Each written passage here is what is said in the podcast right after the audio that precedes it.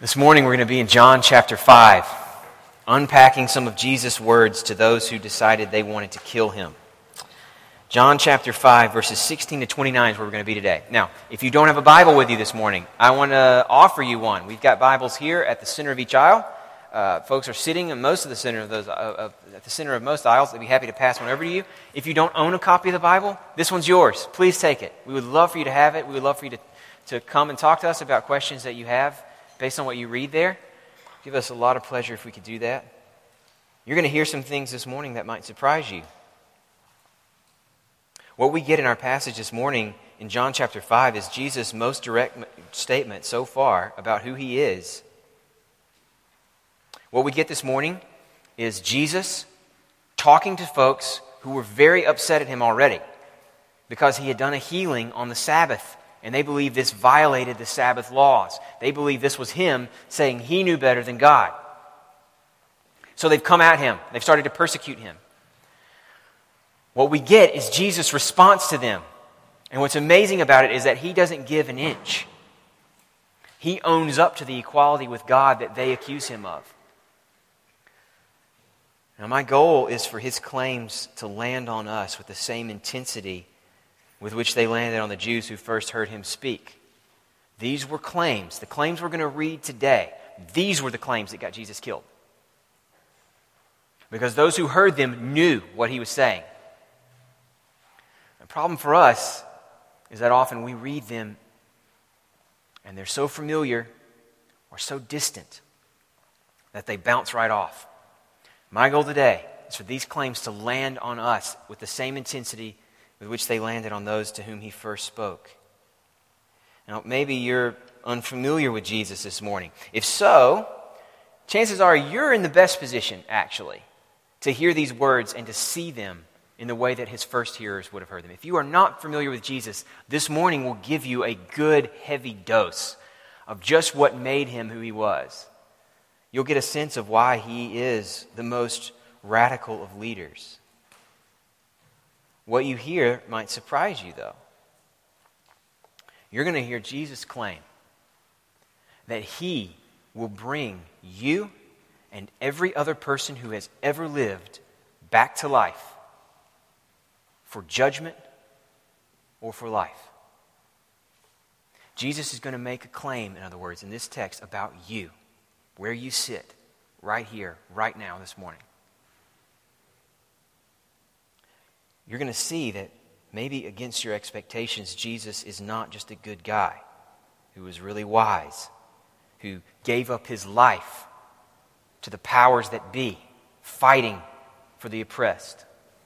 He was that, but he could never be just that. No, he's claiming to be much more. He's claiming to be so much more that if his claims aren't true, he can't be just a good guy or a wise teacher. Chances are most of you are a little bit more familiar with Jesus. And chances are, if you're familiar with Jesus today, you're the one who's got the most work to do to let these passages land on you. Because, see if this sounds familiar to you, it certainly describes me. Those of us who are very familiar with Jesus, who grew up with phrases like Son of God just rolling off our tongue in the most natural of ways. We have a hard time being shocked by anything Jesus does. And ten, what we tend to do, especially here in the South, I feel like, is we tend to think about our lives as this sort of feast, full table, feast spread upon it, aiming to get everything we want out of life, right? To maximize what we can get. And Jesus fits into that feast as a sort of garnish. It'd be nice to have him too, especially if he could help us get what we really want. And along with what we really want out of this life, we can carry around with us a sort of sense of peace, a sort of in, internal security that once, we are, once we're dead, we're going to come back to life anyway. Jesus, if his claims that we're going to unpack together this morning, if those claims are true, Jesus cannot be just a sort of garnish in the feast of your life that's there for when you get ready or there just so you'll have something when the meal's over. He can't be just that.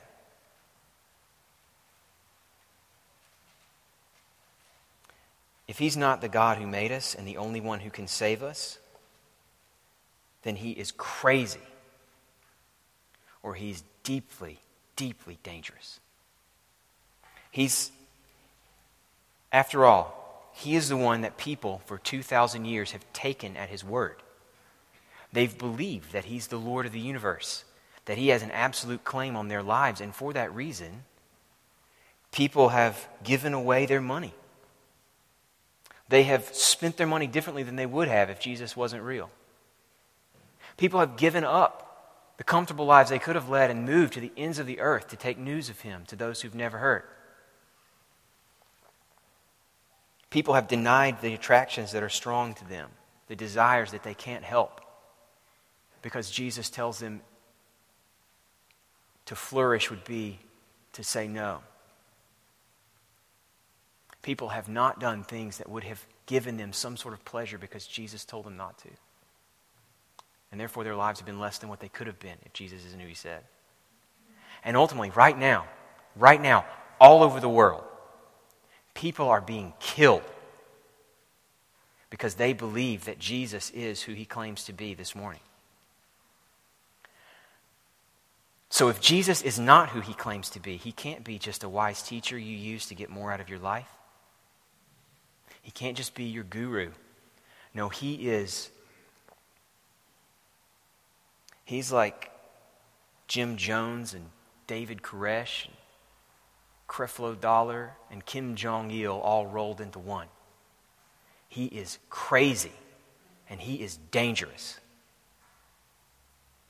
So, what we've got to do today is let the true, radical, power of His words penetrate us so that we can see what we're going to do with Jesus.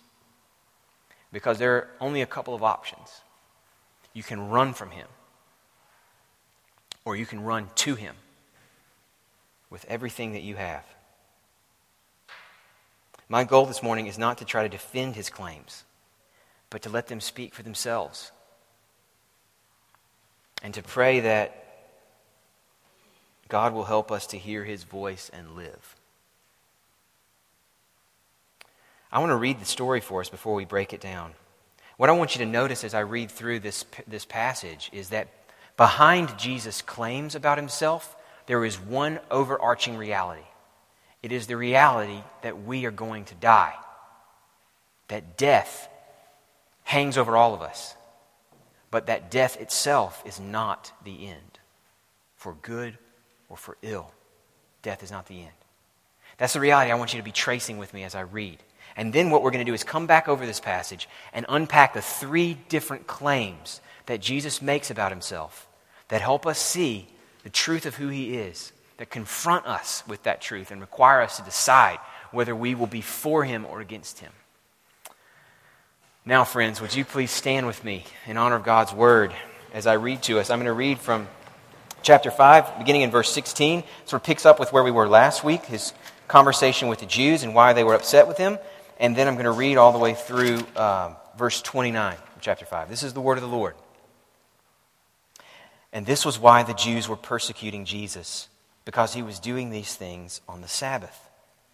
But Jesus answered them, My Father is working until now, and I am working. This was why the Jews were seeking all the more to kill him because not only was he breaking the Sabbath, but he was even calling God his own Father, making himself equal with God. So Jesus said to them, Truly, truly, I say to you, the Son can do nothing of his own accord, but only what he sees the Father doing. For whatever the Father does, that the Son does likewise. For the Father loves the Son and shows him all that he himself is doing and greater works than these will he show him, so that you may marvel. For as the Father raises the dead and gives them life, so also the Son gives life to whom he will. The Father judges no one, but has given all judgment to the Son, that all may honor the Son, just as they honor the Father. Whoever does not honor the Son does not honor the Father who sent him. Truly, truly, I say to you, whoever hears my word and believes him who sent me has eternal life He does not come into judgment, but has passed from death to life. Truly, truly, I say to you, an hour is coming and is now here when the dead will hear the voice of the Son of God, and those who hear will live. For as the Father has life in himself, so he has granted the Son also to have life in himself.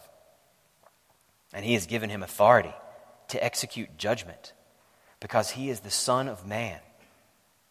Do not marvel at this, for an hour is coming when all who are in the tombs will hear his voice and come out. Those who have done good to the resurrection of life, and those who have done evil to the resurrection of judgment. This is the word of the Lord. You can be seated. Three claims embedded in these verses that we've got to get our minds around if we're really going to understand who Jesus is and respond to him in the way that he wants us to. Behind all three claims is a reality the claim of Jesus, a fundamental claim, if you will, that death is coming, but it is not the end. And the three claims about who Jesus is, you might frame them as reasons that death is not the end. That's how I want to approach it this morning. And the first one is this Death is not the end, this passage points us to, because the Son gives life. This is the first and the most detailed point that Jesus makes here. So we want to spend most of our time here, unpacking the things that he says. And as I mentioned before, the, the really remarkable thing to notice on the, on the front end is that the Jews, when they hear him call God his Father and claim that he's working on the Sabbath just like God is working on the Sabbath, they get what he's talking about. They get that he means he's equal with God in some sense. And Jesus doesn't back away from that, he owns it. But he owns it in a very particular way. And it's the how, that he, uh, the how of his owning of it that we want to make sure we understand. Because he doesn't, he doesn't mean what they think he means. Now, for the Jews, one of the foundational principles that they held to was the oneness of God, that there is one God. Hear, O Israel, the Lord is God. And they would have heard Jesus here claiming to be a second God, maybe a competing God. And Jesus won't stand for that. Plenty in the Old Testament had tried this, and it never ended well for them. Jesus' response accepts that there is only one God. But he points to his unity with God, and he takes us into one of the deepest and most mysterious aspects of Christianity the claim that God is a kind of person, a kind of being that's fundamentally different from us. That he exists as one being, but has in his being three separate persons. And we don't have time to unpack the nature of the Trinity this morning. I wish we did, but we really have to stick to the text and what it's about. And what it's about is pointing us towards one of the things that helps us as Christians grab onto the Trinity. What it's about is one of the things that makes the three persons in the Trinity one person, or one being, rather, not one person, one being. And language matters. People have died over that language. What makes the three persons one being? One of the most important things to know is that the, the unity of God is based around a shared will and action. What they share in the Trinity is one will, one desire, one purpose, and one set of action in pursuit of that purpose. And that's what Jesus points out here. I want to walk you through some of these details.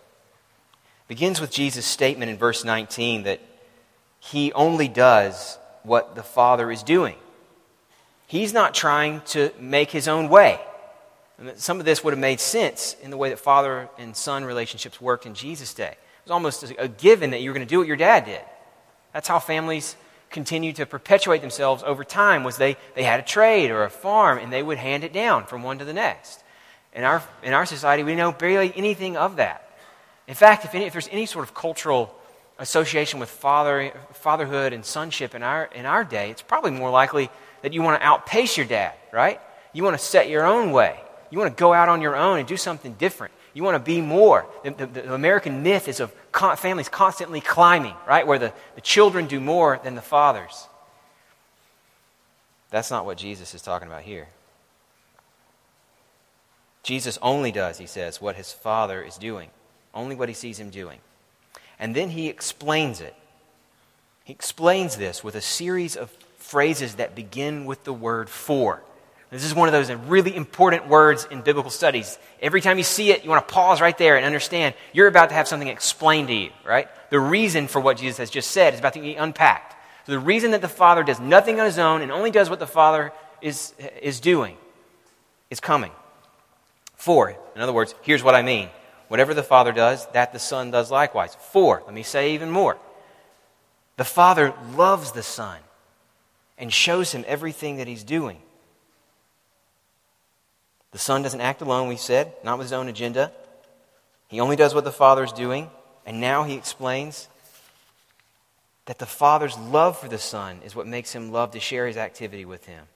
What they're doing together is his delight. Think of a father. It's, it's, it's almost like a, I, I think there's a parable almost embedded here in these verses. That we're meant to imagine a father and a son together in the workshop. Let's say they're blacksmiths or something like that. And the father showing his son the family business. This is how you do it. And watching the son take it on as his own. The love that the father has for seeing his son own it, get it, love it, just like his father loves it. Able to do it, just like his father has been able to do it. The father, because he loves the son, shows him everything he's doing. And what you've seen, Jesus says, what you've seen so far is nothing compared to what God is doing. Greater works than these I will show you. So, what we're meant to ask, the key question, the, the, the, key question to answer here is what is it that the Father's doing that his love for the Son has made him bring the Son in on?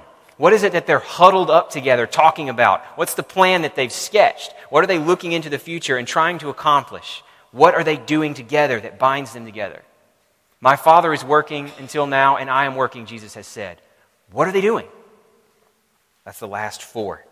Verse 21. Here's what they're doing the Father raises the dead and gives them life. So also the Son gives life to whom he will. The work of the Father, what he's doing, his mission, is to reverse the power of death and to give life in its place and he has authorized his son to do the job. Maybe it would help if we imagined the story, the biblical story that comes up to this point, a story that I think is reflected in our experience. It'll help us understand the beauty in what we're told here. What we're told, biblical story is that God created humans in his image, that, that humans were the crowning achievement of his work, that he looked on them and he said, This is very good. They reflect something about me. Unique among all things is God's love for humans made in his image. He made them for himself. He made them to enjoy him and to rely on him and to live with him and through him and in peace and deep communion. In fact, the Bible's best example, the best metaphor or analogy for, for what God made humans to have with him is marriage. The whole thing is instituted by God to point to the beauty of God's relationship with us. It's that kind of intimacy that kind of comprehensive care and security and rest that God had in mind for his humans. But from the first, humans have been looking for an upgrade. From the first, from Adam and Eve down to each one of us, our tendency has been to define the good life as one that we make for ourselves. To define the good life as the one that we don't have yet. What this tendency has unleashed in the world is everything that's broken and wrong. In the place of peace and trust in God's provision, where we know that He is for us and will provide for every need, what do we experience? We work ourselves to the bone, and we still worry whether we'll have enough. We work ourselves to the bone, and we still feel often like it's fruitless labor in place of harmony with each other, as those who trust in God and have no reason to fear each other. In place of that harmony, we turn on each other in ways that are as small as the smallest spat between spouses and as large as the social injustices of racism, imperialism, slavery. all driven by the sense we're on our own and only the fittest survive. So it's me against you. Without the dignity of God's image to draw from, to give us meaning and purpose and hope, we're left to try to find on our own some reason for being. And for all of our language about how special we are, deep down we wonder if we're worth anything at all, right? And above all this, we live in bodies that break down, that can't survive the trauma of a car accident, bodies that get cancer, bodies that decay and ultimately die. In place of life, in place of life, we know death. That is the human condition. And that is the backdrop against which this picture is being painted. This is what we've become. This is what we deserve. It's the kind of thing we root for in movies, right? When someone goes out on his own, tries to establish himself, to, tries to take credit for something someone else has done, we want to see justice. We want to see him exposed, right? That's what's happening to us apart from God. But the beautiful message here, Jesus' message to us, is that God was not satisfied with this result. That in spite of the fact that he was the one sinned against, God has come to us. And here's the picture. I, I want to take a little bit of imaginative liberty here, okay? Go a little bit beyond the text, but just as a way of trying to help us to see what the text actually does say. Imagine, imagine God and his son looking down upon all that he's made upon humans that he made in his image and declared to be very good, on humans that he made because he loves them and wants to know them. Looking down on those that he's made and seeing what's happening to them. You can imagine him telling his son, Son, they're dying. They're walking around this life so long as they've got it like a bunch of zombies. And they're headed for death and they don't even know it. They're dying. We have to save them. We must give them life. We'll do it together. And the son says to the father, Yes, father. Yes, father, I love them. I love that you love them. I will give them life. I will give them my life. That's the message of the whole Gospel of John. God has come to us to give his life so that we will know life. The message, friends, is that Jesus has died a death we were meant to die. That his resurrection proves it covered our sins once and for all if we will only trust in him. This is a shocking claim that Jesus makes. Do not domesticate him. Jesus is claiming to be God. Only God gives life. The Jews knew that. And we know that no mere human has the power to make someone else live. We know that. Jesus is claiming he does have that power. Don't domesticate him. He is not talking about helping you feel better about yourself until you die. He is saying he can make you alive again when your body is in the ground.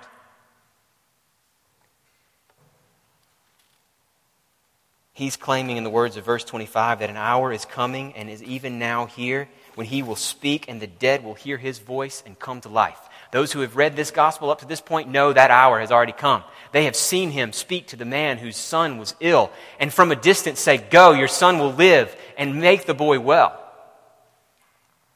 They've seen him speak to a man who had been an invalid for 38 years, say, Get up and walk, and seen the man come to life. Readers of the gospel know what Jesus means. That time is already here. The winter is breaking. The spring is coming. And it's a time that's still to come. Verse 25 is also looking ahead to a day at the end when all who have ever died will come out for life or for judgment. When he will speak, and those that we love and have lost will hear and come. When you will hear and come out. If it's true, we look to Jesus alone. If, if what he says here is correct, then we look to him and to him alone. There's no other hope. There is no one else who can take you to God. Whoever does not honor the Son, verse 23 says, does not honor the Father who sent him. What we need is not some new enlightenment. What we need is not just some better way to get the most out of this life. What we need is not moral reform. What we need is someone who can bring us back from the grave. And Jesus is the one who can do it. So honor the Son. Now, there's a second major claim here that we've got to address. Because this Jesus who claims to bring life claims to bring judgment as well. Notice how often that theme is repeated here? The work of the Father, responding to the brokenness of the world, is also a work of judgment. And He's given that work to His Son as well, not just the work of giving life. Comes up first in verse 22. The Father judges no one, but has given all judgment to the Son. And then later on, He comes back to it and explains it a little bit more. It's behind verses 27 to 29. He's given Him, the Son, authority to execute judgment because He's the Son of Man. Do not marvel at this. And now, now the scene is described for us. The great end time judgment that he's talking about here is described for us. An hour is coming when all who are in the tombs will hear his voice, all of them. From your family members whom you have loved and have lost and lie in the ground to this day, to every rogue villain that history has ever produced. Kim Jong il will hear his voice and he will come out. Hitler will hear his voice and he will come out. You will hear his voice and you will come out. And when you come, this is what will happen Jesus will pass judgment. Those who have done good will go into life, and those who have done evil will go into death.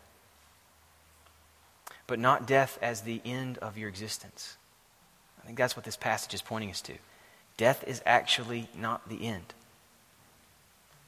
Death is a prelude to an endless and infinite exposure of your false hopes. It's a horrifying idea. If you're not horrified by it, it's because it's too familiar to you. The notion of an endless punishment that even death doesn't put an end to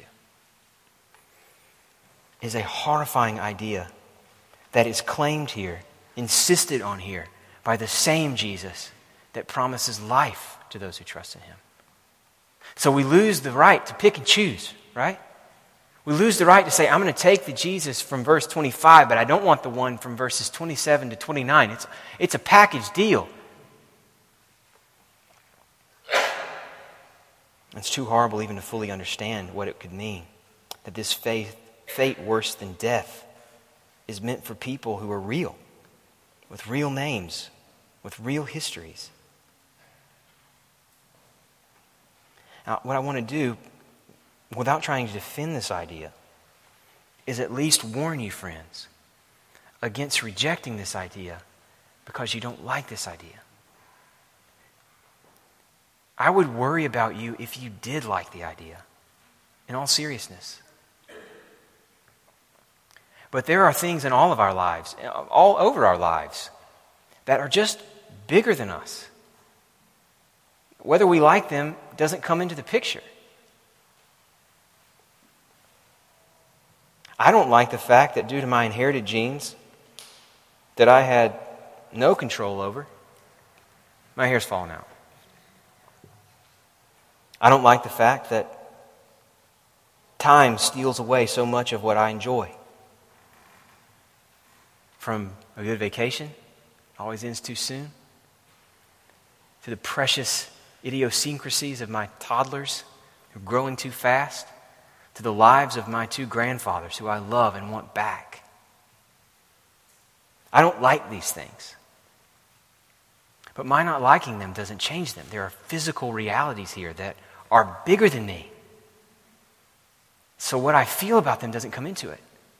Now the trick is, the trick is to, to recognize that when it comes to ideas about reality, about what is, on matters that we don't see, We've got to suppress in ourselves the sense that we have more control there than we do over physical realities we know we can't control. Right? I've submitted to the baldness. It's harder for me to submit to certain ideas that I don't like. But, friends, we are no more in control over what is true than we are over what happens to our physical bodies. It either is or it isn't, but what we feel about it doesn't come into the picture. Be careful, friends, not to reject Jesus because you don't like the way that he sounds. There is life in him, there is death if you reject him. Don't reject him because you don't like it. Think about it. Pray honestly about it. Talk to friends about it. This is a safe place for you to dialogue about things in the Bible that are hard to hear. But don't reject it because it's hard to hear. The real question that this prospect of judgment, this claim that he gets to judge because he is God, leaves us with is what, what are we to do? If we want life and we want to avoid judgment, what do we do? And on the surface of it, verse 29 is not very encouraging, right? Jesus says, Those who come out, those who hear my voice come out of the tombs, well, they're going to be judged based on if they've done good or evil. That's not an encouraging message at all. I know which side I fall on. In the best case scenario, in the worst case scenario, we've already done evil. It's too late. Ship has sailed. Nothing to be done about it. Best case scenario, we've got now to the end of our lives to try to make the balances evil, even out. Do you want to live with that kind of pressure? I know which side, I know which side mine is going to end up on. If all we had was this verse, could easily read like, we have no hope. Is that what Jesus means? Thankfully, this isn't the only verse that we have. this is the third claim that Jesus makes. This is where we're closing. The third claim that Jesus makes points us to how to respond to him.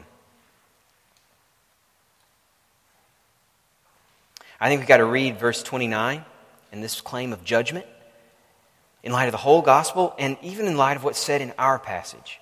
We've got to read it, for example, in light of verses 23 and 24. In verse 23, God gives us the end game. The reason that He has called His Son into this work and said, We're going to give Him life. You're going to do it. You give life, you exercise judgment. The reason God has given His Son that charge is because He wants people to honor the Son just as they honor the Father. In fact, He's saying here, you can't come to me at all if you don't come to me through Jesus. If you reject my son, it's the same as rejecting me. What he wants is for Jesus to be honored. It's a claim from Jesus' mouth that he should be worshiped. And that's what gets him killed. The Jews know what he's claiming here. That's what gets him killed. I think verse 24 explains to us what verse 23 is getting at. Verse 23 calls for us to honor the Son. Verse 24 shows us what it looks like to honor Him. Verse 24 shows us what is meant by those who do good in verse 29 versus those who do evil in verse 29. Verse 24 says, Those who hear my word and believe Him who sent me have eternal life. This is the one who honors the Son. This is the one who has passed from judgment and death into life. It is the one who hears my word and who believes him who sent me. To honor the Son is to trust that he can be who he claims to be. It is to latch hold to him. And it is to be among those whom he looks upon at that final judgment and says, Well done, good and faithful servant. You grabbed onto me by faith. It's not that good works don't matter in verse 29. I think they do. But the New Testament is really consistent and clear on this point.